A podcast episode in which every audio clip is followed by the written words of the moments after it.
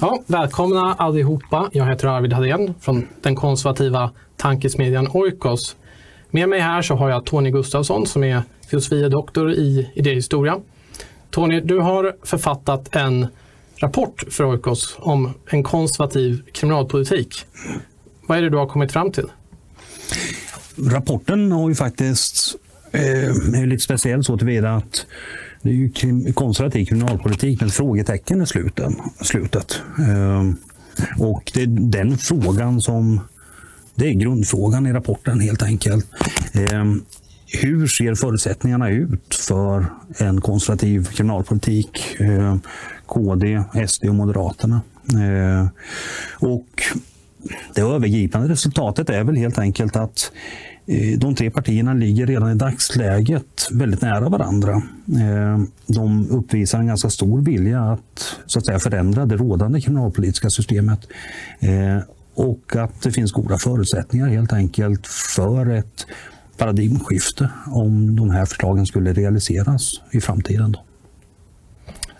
Varför tror du att partierna har gått fram med den här nya, alla de här nya kriminalpolitiska förslagen under de senaste åren? Det är väldigt intressant. Jag har egentligen inte jag har inte aktivt sökt svaret på den frågan, utan, men det finns det finns några förslag som jag, på din fråga som jag, eller svar på, som jag kan skissera på din fråga. Ehm, det ena är själva brottsutvecklingen. Ehm, de senaste åren så har den allvarliga, den grova brottsligheten och den väldigt uppseendeväckande brottsligheten, våldsbrottsligheten, slagit nya rekord hela tiden. Eh, och jag vill gärna tro att de här tre partierna har svarat mot en förändrad social verklighet helt enkelt. Sen kan man nog inte bortse ifrån heller att det finns partitaktiska mm, skäl till det helt enkelt. Man har velat profilera sig inom det här området.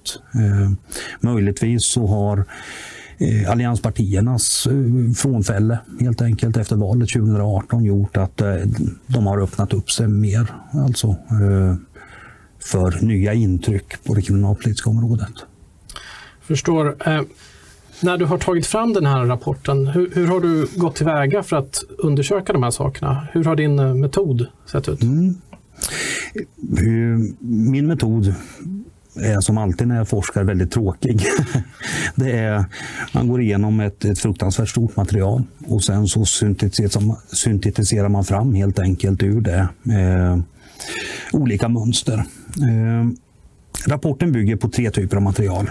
Eh, det första är de kriminalpolitiska programmen inom respektive partierna, vilka inte är särskilt omfattande. Det är principprogram. Det andra materialet är ju olika typer av utspel i offentligheterna som har gjorts av rättspolitiska talespersoner eller partiledare. Eh, det tredje materialet är ju det allra viktigaste och det är ju de motioner som partierna har lagt de senaste sex åren i riksdagen. Eh, och framförallt sådana motioner som eh, har en viss tyngd. Det vill säga de, de läggs av de rättspolitiska talespersonerna eller väldigt stort antal undertecknare. Eh, och det, utgångspunkten var 14-1500 motioner som jag gick igenom. Eh, I ett första steg så läste jag igenom dem för att urskilja det centrala från det perifera. Alltså det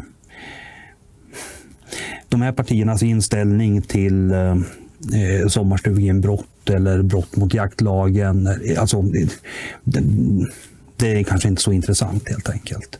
Eh, då får man fram en så här kärna som, som handlar om frågor Förslag som handlar om frågor om eh, polisiära och rättsliga befogenheter, eh, om straffhöjningar, om straffreduktionssystem, vittnespolitik och brottsofferspolitik och sådär. Eh, och till slut så kunde jag ta och urskilja 55 förslag, konkreta förslag på de här fem områdena som jag gick igenom ett efter ett annat helt enkelt. Eh, hur ställer sig Moderaterna till den här frågan, SD, KD och så vidare. Och därefter så kunde jag urskilja likheter och skillnader eh, mellan partierna. Så ungefär så har det sett ut. Om du skulle, hur, hur, vad är det du har kommit fram till om du skulle vilja beskriva resultatet av det här ganska väldiga materialet som du har gått igenom. Går du, vad kan, man, kan man dra några tydliga slutsatser? Ja, det skulle jag säga. Eh, på, en, på en basal nivå, om man tar, på, om man tar de här 55 eh, förslagen som analysen är fokuserade på, som ligger inom fem områden, så kan man se att samtliga tre, 25 procent av de förslagen stöds av samtliga tre partier redan i dagsläget. Vilket är en väldigt hög siffra eftersom det handlar om tre enskilda partier som har kommit fram till eh, i stort sett samma sak. Detaljer kan skilja sig åt, men i stort sett samma sak. Tittar man sen på hur många eh, eh, hur många förslag som stöds av åtminstone två partier, där det är ett parti som sticker ut, eh, då hoppar siffran upp till 50 procent. Hälften av de här förslagen stöds av åtminstone två partier. Eh, det där är en anmärkningsvärd hög siffra.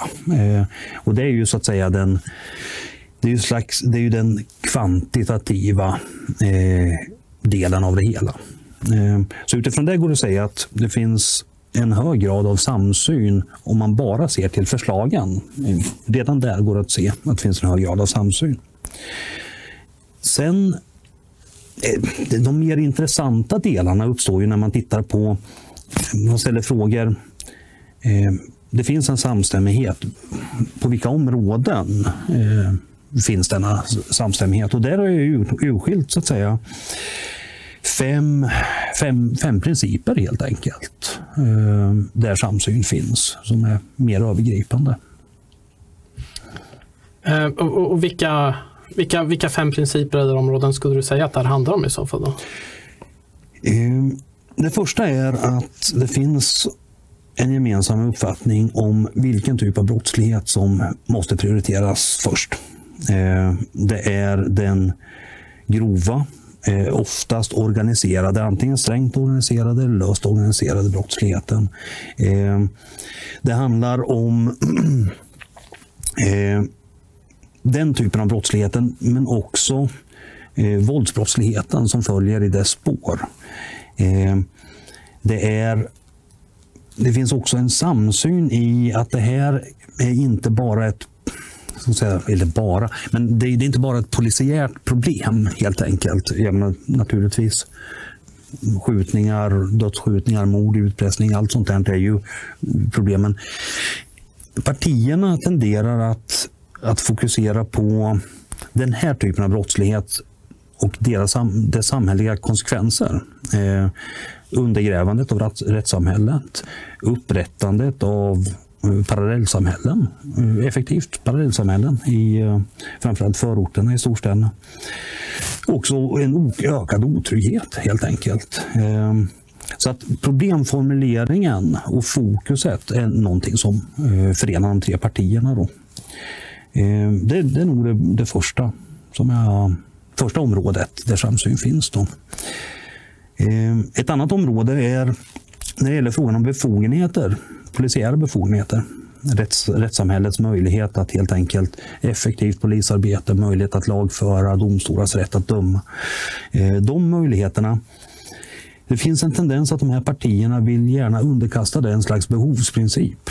Det är behovet som ska få styra de här befogenheterna istället för att de ligger fast. De har cementerats någon gång på 50, 70 eller 80-talet. så att säga.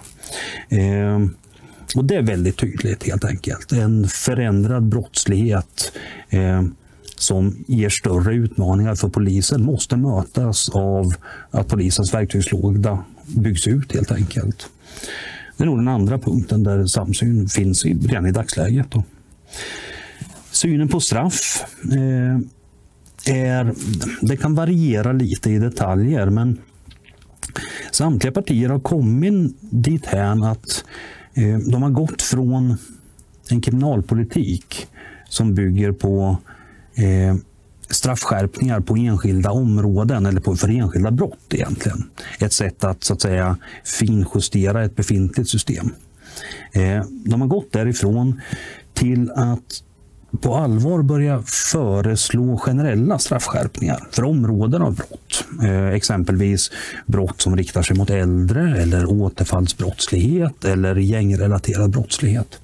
Så det är ett viktigt hopp. Eh, från individuella brott till generella straffskärpningar. Och där finns också eh, en idé som är mer eller mindre uttalad och det är alltså att man går från tanken på att straffet ska ha ett eh, preventivt, individualpreventivt eh, syfte. Eh, man döms till ett frihetsberövande straff under den tiden det är så pass obehagligt att få sin frihet kringbeskuren så det leder fram till någon slags process som gör att man tänker att det här vill jag inte genomgå igen helt enkelt. Det är ju den gamla individualpreventiva funktionen med straff. Då. Ehm, men det som anas här, de är mer eller mindre tydliga, är att ehm, inkapaciteringsperspektivet ersätter individualpreventionen. Ehm, och det är ganska enkelt att möjligheterna för en person att begå nya brott är inte omöjliga, men de är åtminstone definitivt kringskärda eh, om man sitter bakom anstaltsmurarna, innanför anstaltsmurarna helt enkelt. Eh, och ju längre straff, desto större eh, möjligheter att just den här personen inte kommer vara i frihet och kunna begå nya brott. Eh, inkapaciteringsperspektivet, funktionen, har blivit tydligare. Eh. Så, så, från att man tänker att vi ska straffa folk och därmed avskräcka individen att upprepa sin brottslighet, så ska vi se till att brottslingen helt fysiskt inte är förmögen att begå brott eftersom man sitter inne i fängelset. Det är, så man, det är ett ganska dramatiskt perspektivskifte på ett sätt, eller hur? Prevent ja, definitivt. definitivt. Alltså, de här preventivteorierna bygger på en, en förhoppning, mer eller mindre from förhoppning att någonting ska ske. Eh, att det ska avskräcka individen från nya brott. Eh, inkapaciteringsperspektivet är mer av en garanti snarare än en förhoppning. Eh, så det, det är definitivt ett skifte. Ja, så, så från förhopp, fromma förhoppningar mm. till skarpa garantier. Mm. Det, det, är som sagt rätt dramatiskt. Det känns lite grann som en, en i alla fall från mitt, mitt perspektiv, lite som en, en tillnyktring på ett sätt. Mm. Är, är, det något, något mer som du har kommit fram till utöver de här sakerna? Ja, det, det är två områden den här samsynen, eh, två, ytterligare två områden den här samsynen finns. Det ena är ju samtliga partier, alltså i lagstiftningen så finns det utrymmen som har vuxit fram under väldigt lång tid. Eh, som verkar i lindrande riktning när man bestämmer straff. Det handlar exempelvis om att eh, brottslingar under 21 ska särbehandlas. Eh, en, ha en straffrättslig särbehandling helt enkelt. De som är eh, unga? De som är unga helt mm. enkelt. Eh, en, en, en gränsdragning går ju förstås vid 15 år om man så att säga, eh, blir myndig i det här avseendet. En annan går vid 18 år och en tredje vid 21 års ålder. Det är ju ett exempel hur man får en, en 19-åring får inte samma straff som en 25-åring även om brotten är identiska. Eh, det är en typ av straffreduktionssystem som de här partierna vill göra upp med helt enkelt. De vill dra gränsen vid den officiella myndighetsåldern 18 år. Eh, fullt straff efter 18 års ålder. Eh, strafflindring innan då. Det, är, det de går fram med. Andra typer av sådana här bestämmelser handlar helt enkelt om synen på villkorlig frigivning. Eh, I dagsläget så friges man från ett fängelsestraff eh, efter att två tredjedelar av tiden är avtjänad. Eh, och detta sker med automatik och man måste göra sig skyldig till ganska så grova saker under fängelsetiden för att inte, inte få avtjäna den sista tredjedelen av straffet i, i frihet. Då. Men om, om, man går ifrån den principen, Eh, blir det inte så att i praktiken att alla fängelsestraff skärps på ett bräde med 50 procent? Jo, det blir det. det, blir det. Eh, partierna har lite olika bud, de tre partierna. Eh, de säger att de vill göra någonting åt det här systemet, men de har lite olika bud på hur det skulle se ut. Eh, Eh, det där är också, skulle ju bli en möjlig framtida förhandlingsfråga. Men de har identifierat att eh, vi måste ta och reformera de här systemen. Då.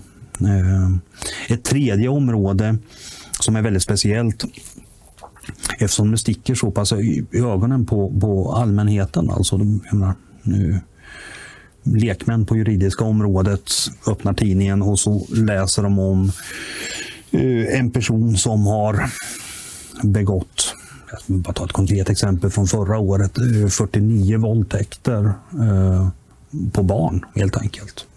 Omskrivet fall i Aftonbladet. Och så visar det sig att å ena sidan så spelar det egentligen inte någon större roll huruvida personen hade genomfört tre våldtäkter eller 49 våldtäkter. För att jag menar, i stort sett så eh, våldtäkt 4 till 49 får han inget straff för.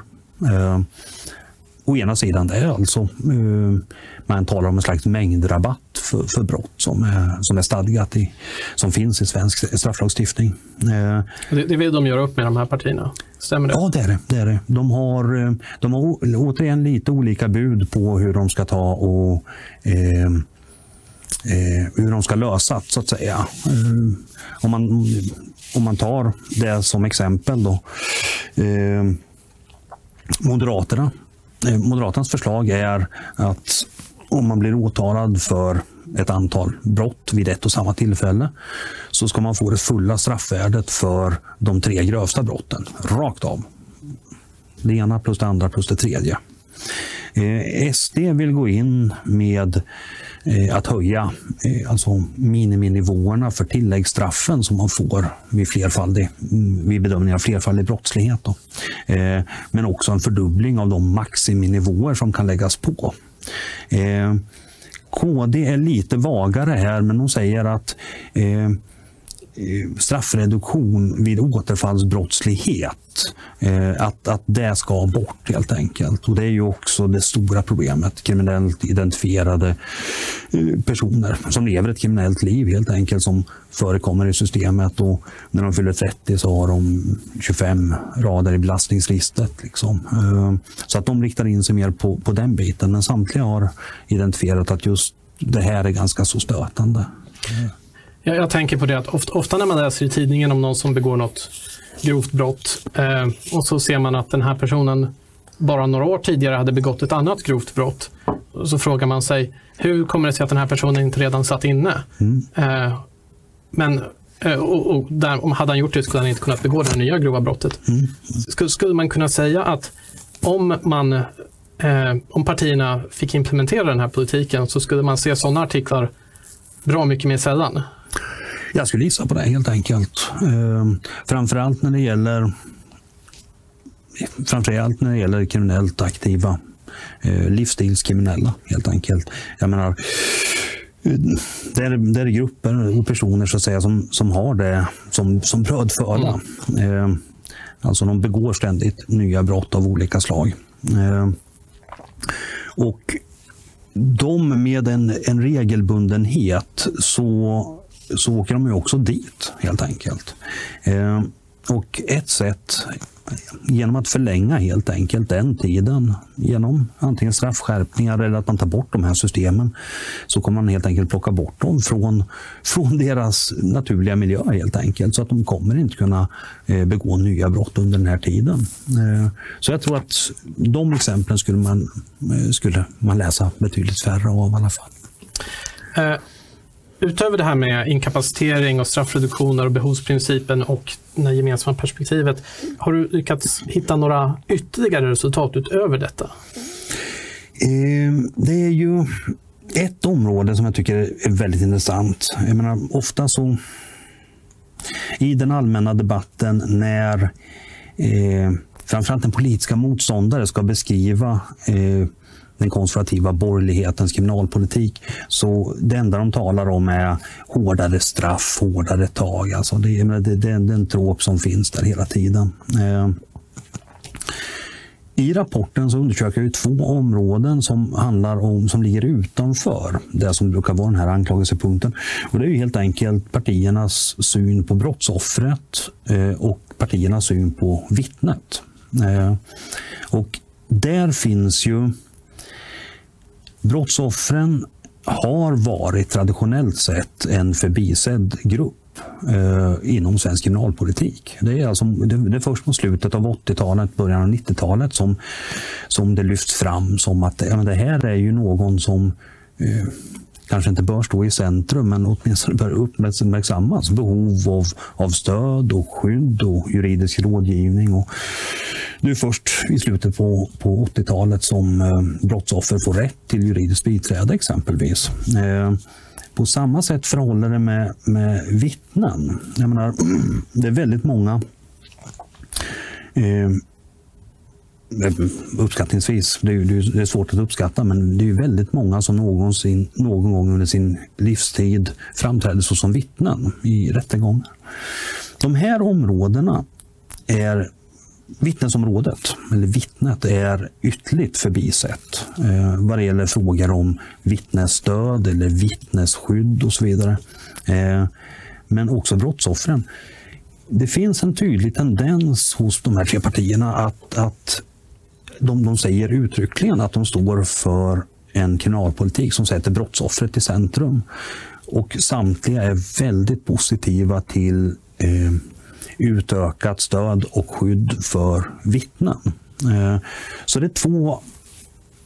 Det är alltså omsorgen om, om två aktörer, brottsoffer och eh, vittnen inom, inom rättsväsendet.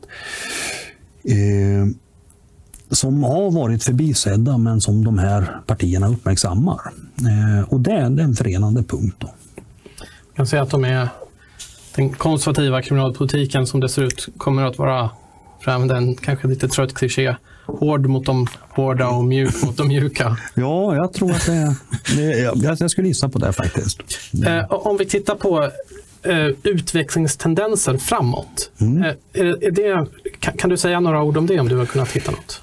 Jag har ju undersökt uh, jag har ju undersökt en liten längre tidsperiod. Det är ju alltså från eh, 2014, från efter valet 2014 och så fram till och med 2020. Eh, och det är ju under det är under den period samtliga dessa tre partier har befunnit sig i oppositionsställning. Och det är ju intressant för att i oppositionsställning så har man inte lika många hänsynstaganden eh, att göra. Så man kan faktiskt ta och renodla sin politik utan att behöva tänka på att man antingen utgör regeringsunderlag eller ingår i en allians eller sådär. Så eh, och de där, under de här sex åren så finns det vissa tendenser som ger sig till känna. Det ena med det, det mest tydliga är att partierna för fram framförallt KD och Moderaterna eh, mer genomgripande, mer långtgående förslag nu än vad de gjorde tidigare. Brytpunkten skulle jag säga ligger runt 2017-2018. Eh, många av de förslag som förs fram nu skulle jag gissa på var eh, knappt ens skulle kunna formulerats eh, tidigare. Eh, men, men det, är, det, är, precis då när Moderaternas nya kriminalpolitiska program kommer. Det är 2017, eller hur? Det är 2017, är det. det stämmer. Eh, 2017-2018 ser man att det får fullt, fullt genomslag. Eh, man kan ju spekulera lite i orsakerna, men brottsutvecklingen har eskalerat under den här perioden. Samtidigt som de tagit fram ett nytt kriminalpolitiskt program då, via en, en arbetsstämma som var 2017. Samtidigt så, eh, alltså åren efter det, alltså, valet 2018 och januariavtalet och därigenom splittringen av alliansen kan ju också ha frigjort så att säga, ett, ett rörelseutrymme för, för Moderaterna och KD helt enkelt att eh, profilera sig utan hänsyn till andra eh, tänkta samarbetspartier. Eh, kan man se några ytterligare eh, tendenser? Eh, alltså, hur har den här, den här konvergensen, eller vad man ska säga, mellan partierna skett? Mm. Vet vi någonting om det? Alltså... De... Den övergripande tendensen är att partierna lägger fram, åtminstone från 2017, lägger fram mer långtgående genomgripande förslag. Å andra sidan så närmar de sig varandra. Eh, de närmar sig varandras positioner. Man ser en konvergeringstendens helt enkelt till den punkt som jag beskrev i början. Då, att, att eh, uh, 50 procent av de här förslagen stöds av åtminstone två partier, 25 procent av, eh, av tre partier. Eh, så det finns en konvergeringstendens. Och det, detta har ju skett utan Eh, formella samarbete, ett formellt samarbete eh, utan förhandlingar, eh, åtminstone mig vetligt. Så det betyder ju att partierna har närmar sig varandra utifrån mer eller mindre självständiga analyser. Man kan ju tänka sig att de att de sneglar på varandras kriminalpolitiska program och eh, definitivt vad det gäller de förslag som läggs i riksdagen. Eh, diskussionerna i justitieutskottet är ju en sån här kontaktyta mellan partierna förstås. Eh, men de, de har de har kommit till den här punkten utan formella samarbeten eller fördjup, eh, någon form av samarbete egentligen. Eh, det är ganska intressant för att det ger uttryck för eh, det indikerar ju att det finns en ideologisk samsyn här samtidigt som man gör en, en politisk värdering av det här är viktigt område. Den tanke jag får spontant då det är att om man kunnat närma sig varandra så här mycket utan förhandlingar. Mm. Hur, att man, det känns som att man skulle kunna komma ytterligt nära varandra om man faktiskt satte sig ner och började förhandla fram någon slags gemensam kriminalpolitisk plattform eller motsvarande? Eller? Uh, det tror jag. Uh, en, he, en stor del av de skillnader som ändå finns, man får betona det att det finns ju skillnader mellan partierna. Eh, både vad det gäller konkreta förslag och vad det gäller områden där de gör helt olika bedömningar. Men en stor del av förslagen där partierna inte möts för tillfället. Det kan handla om att något parti av, ett förbise, av, av rent förbiseende inte har tagit, lagt en motion i ett ämne. Eh, man kanske inte har tittat på de andra partiernas program och upptäckt att ja, men det här kanske var en bra idé. Vissa skillnader är egentligen bara en förhandlingsrunda bort. Av den här enkla anledningen att, de, eh, att man skulle sätta sig ner och säga att eh, vi två partier står för den här, men varför motsätter sig det tredje partiet det? Och så kanske tredje partiet kommer fram till att ja, men det verkar ju faktiskt dumt. Eh, eller att det är en fråga om förhandling här. Eh, att man, man ger och tar på ett mer konfrontativt sätt helt enkelt. Eh, men som jag ser det är att om den här konvergerande tendensen skulle förstärkas genom ett samarbete där partierna möttes så skulle ju resultatet rimligtvis bli att väldigt många områden där skillnader finns, att man skulle kunna arbeta sig runt dem till en gemensam, ett, ett gemensamt ställningstagande faktiskt. Mm, så, så, vi har alltså något man kan beskriva som dels som en bred märkelse en ideologisk samsyn mellan mm. de här tre partierna på det kriminalpolitiska området. Eh, vi har en, en konvergerande tendens i sakpolitiken och vi ser att det här har skett eh, under kort tid mm. utan formellt samarbete. Mm. Eh, hur skulle den här uh, utvecklingen hur skulle det här kunna utvecklas ännu mer ytterligare? Vad skulle kunna hända? Vad skulle man kunna göra? Mm. Jag är inne där. Det ligger lite vid sidan av uh, rapportens så att säga, grundfrågeställning. Men jag har ändå varit inne på i varje kapitel så i slutet på varje kapitel när själva deskription, beskrivningen och analysen är klar så finns det ett slags utblickar då, som jag har formulerat. Och, och där, det finns ju saker som kan göras redan i dagsläget skulle jag säga. Eh, man kan börja inom partierna helt enkelt. Eh, varje parti kan börja systematisera sitt kriminalpolitiska arbete, framförallt på, på riksdagsnivån. Eh, som det är nu är det faktiskt inte sällsynt att under ett års, eh, under, under ett riksdagsår så kan tre i stort sett likalydande motioner lämnas in av, av tre riksdagsledamöter inom samma parti. Eh, jag tror att man kan å ena sidan samordna det där, uppnå synergieffekter för att inom de här partierna så finns det eh, ett, ett stort engagemang för de här frågorna. Eh, riksdagsledamöterna är, är väldigt drivna. Men då handlar det om att översätta det engagemanget till ett effektivt parlamentariskt agerande helt enkelt.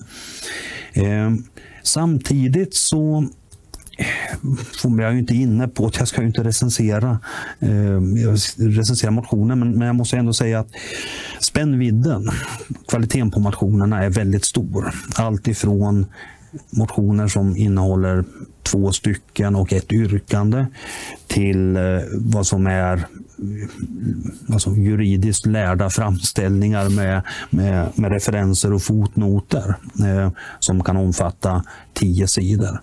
Vissa motioner mynnar ut i ett yrkande, andra mynnar ut i 70 yrkanden. Och det, är ingen överdrift, det är verkligen 70 yrkanden. Ett sätt jag tror att den spännvidden bör man övervinna på något sätt. Jag tror också generellt att partierna skulle tjäna på att bygga ut eh, sin, sin interna kompetens på det här området. Framförallt när det gäller utrednings och beredningen av lagförslag. Eh, så där, där, skulle man kunna börja helt enkelt, inom partierna. Eh,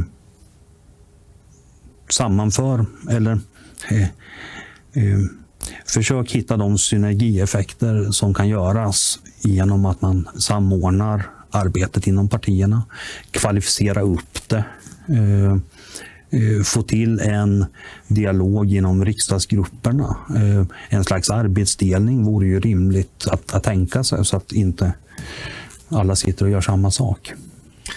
Eh, nu har vi pratat väldigt mycket om att vilken stor samsyn de här partierna har. Mm. Eh, att de, de påminner om varandra så mycket, men det är ändå trots allt tre olika partier. Oh ja. eh, kan man säga att det finns någonting som, som särskiljer dem eller kanske snarare kanske något som, som karaktäriserar de olika partiernas politik eh, som mm. är mer mm. specifikt för de enskilda partierna? Det är, det är en bra fråga. För att det är ju... Eh, ibland hittar man ju Eh, det är som om, om eh, det finns alltid en risk att hjärnan letar efter likheter när den egentligen borde observera skillnader. så att säga. Det finns skillnader mellan partierna eh, som, som jag beskrivit helt enkelt vad det gäller de konkreta förslagen. Men det finns också skillnader som befinner sig på en slags högre abstraktionsnivå. Eh, det är svårt att sätta fingret på men de tre partierna har en olikartad profil. Eh, jag har formulerat det så, så här i rapporten att eh, SD har under i stort sett hela perioden uppvisat en mer resolut vilja till förändring. Eh, deras förslag har från första början varit mer långtgående och mer genomgripande. Eh, det, det finns en vilja att ta tag i problemen och föreslå väldigt långtgående förändringar. De andra partierna har visserligen kommit, kommit ikapp numera. Eh, men, men det är på ett sätt eh, Sverigedemokraternas styrka. Moderaterna, deras arbete är generellt sett väldigt systematiskt. Eh, det märks att man har, har att göra med det äldsta partiet i, i, i den här gruppen. Eh, eh, det är väldigt systematiskt, aningen kanske lite försiktigt, men det ligger ju naturligtvis i den konservativas natur. Då. Men det finns en systematik i arbetet. Det är väldigt genomtänkt. Och det är väldigt genomtänkt trots att det närmast är en, en, en sport bland moderata riksdagsledamöter att lägga motioner på de här områdena. Det är, eh, det märks att partisekreteraren är jurist? Ja, jo, jag, jag tror att det har färgat av sig också. Eh, så då har, man, då har man ett särdrag där. Eh, ett positivt särdrag. Sen har man KD. KD är speciellt så tillvida att Eh, KD är för övrigt de som är mest systematiska på brottsoffrens område. Det, det är alltså, eh, jag måste säga att det är verkligen ett under av systematik med vilken de har behandlat brottsoffersfrågor. Eh, men de har, de har ju under de senaste åren gått mot en allt skarpare kriminalpolitik. Samtidigt så har de behållit de har behållit en känsla eller ett humanitärt perspektiv. Eh, som ibland saknas hos de andra partierna. Eh, framförallt när de lägger väldigt långtgående förslag. Då är det, eh, ibland så kan, kan perspektivet försvinna att det, det, är människor vi har att göra med. helt enkelt. Också att brottslingarna är människor så att säga? Eh, alltså, eh, exakt, det är det som är själva poängen här. Att, att KD är å ena sidan eh, har brottsoffrens perspektiv. Men samtidigt så är, så är det väldigt noga de har ett perspektiv där både brottslingen och brottsoffret är infogat i ett system och, och samhället i övrigt av lojaliteter, och förpliktelser. Eh, KD betonar väldigt hårt att brottsoffret måste få känsla, eh, måste få upprättelse, känslan av upprättelse. Samtidigt som brottslingen ges möjlighet att, att eh, sona och rehabilitera sig. Men han, han eller hon behöver också stöd i det. Eh, och det humanitärt orienterade perspektivet som jag skulle gissa är en utlöpare från en, en, en kristen grundsyn helt enkelt. Ehm, det är någonting som är väldigt speciellt för, för KD specifikt. Ehm, och betraktar man då de här tre svärdragen sammantagna så skulle jag säga att de är ju inte i första hand särskiljande utan de kompletterar ju varandra. Man har eh, Sverigedemokraterna som är villiga att gå fram med väldigt skarpa förslag. Eh, man har Moderaterna som uppvisar en hög grad av systematik i sitt arbete och man har KD som har ett humanitärt perspektiv. Eh, även i det fall där de går fram med väldigt skarpa förslag. Alltså så som en slags arbetsdelning eller en slags korsbefruktning så, så tycker jag de här särskiljande delarna ser väldigt bra ut. Ja, gott och väl. Ehm, vi har alltså stora förändringar på det kriminalpolitiska området att vänta. Eh, kanske de största på ganska lång tid. Mm. Om det här skulle implementeras. Men, men hur, hur, ser framtiden ut? Hur omfattande är de här förändringarna? Och vad finns det för, för möjligheter att det här skulle kunna komma på plats? Mm, mm.